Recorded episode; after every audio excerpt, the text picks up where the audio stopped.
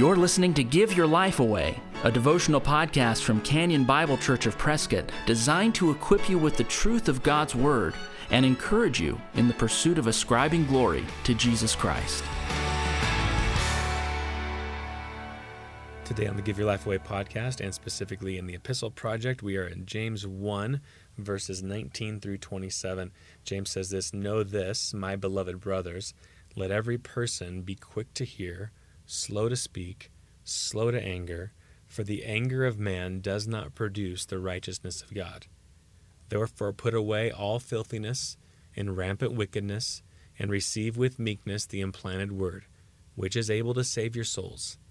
But be doers of the word, and not hearers only, deceiving yourselves. For if anyone is a hearer of the word and not a doer, he's like a man who looks intently at his natural face in a mirror for he looks at himself and goes away and at once forgets what he was like. But the one who looks into the perfect law, the law of liberty, and perseveres, being no hearer who forgets, but a doer who acts, he will be blessed in his doing. If anyone thinks he is religious and does not bridle his tongue, but deceives his heart, this person's religion is worthless. Religion that is pure and undefiled before God the Father is this to visit orphans and widows in their affliction, and to keep oneself unstained from the world.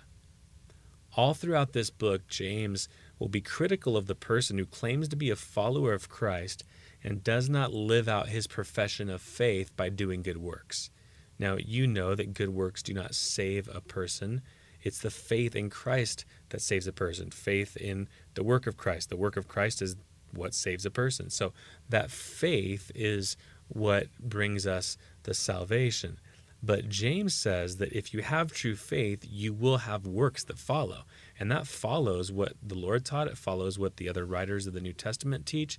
It follows specifically Ephesians 2 that we were saved by grace through faith, and we were saved to what?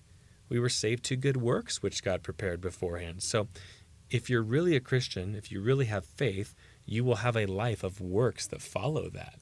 So James is going to really give warnings to the person who says that they have faith, and that's all. He, he, he says that you are not someone who has true faith. True faith is going to live a certain way.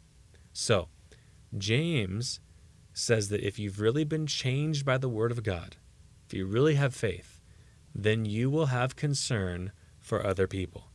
In these verses, James will highlight three relational realities that you possess if you're truly a doer of the word, if you really have a faith that is active. First, you will not be characterized by anger toward other people. Listen to verses 19 through 21 again.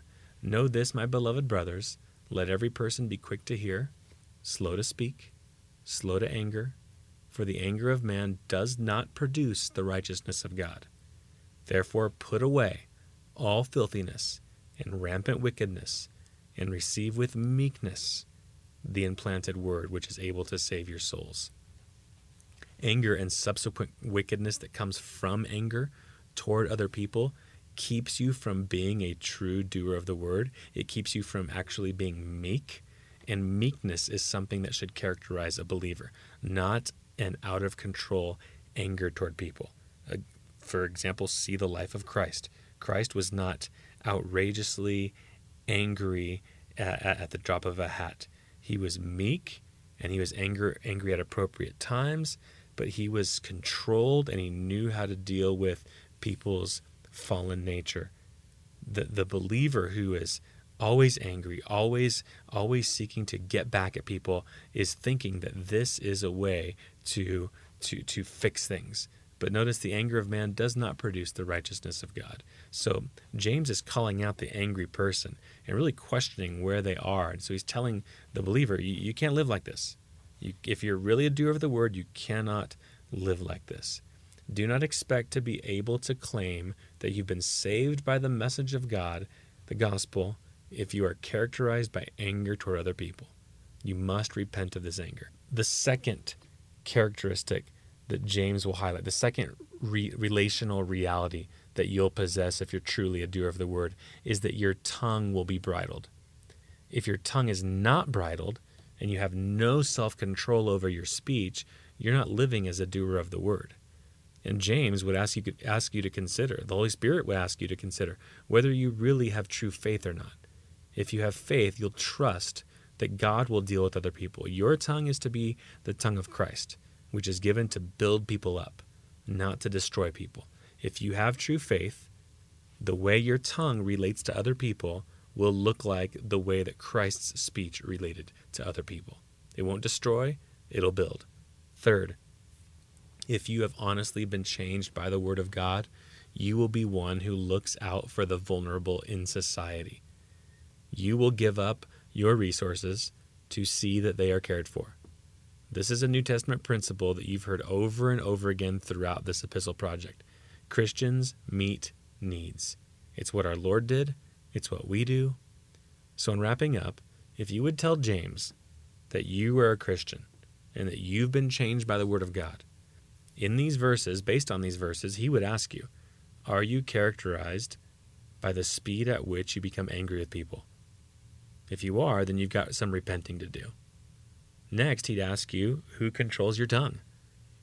Do you control your tongue in some out of control way, or does Christ control your tongue in a way that builds up and seeks to speak truth? Or do you gossip? So, so that James would want to know about your tongue if you told him about your faith.